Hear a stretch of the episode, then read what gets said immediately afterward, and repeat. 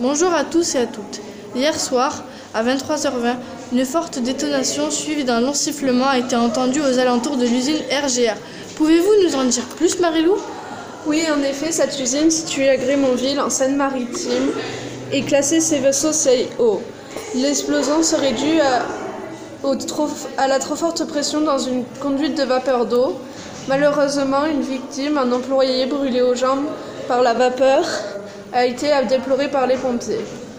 D'après les habitants, aucune odeur caractéristique n'a été n'est apparue et la sirène de l'usine n'a pas été déclenchée.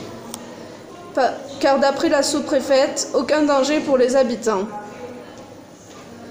La mairie reste attentive et sérieuse pour cette usine, à grand risque que d'après le maire.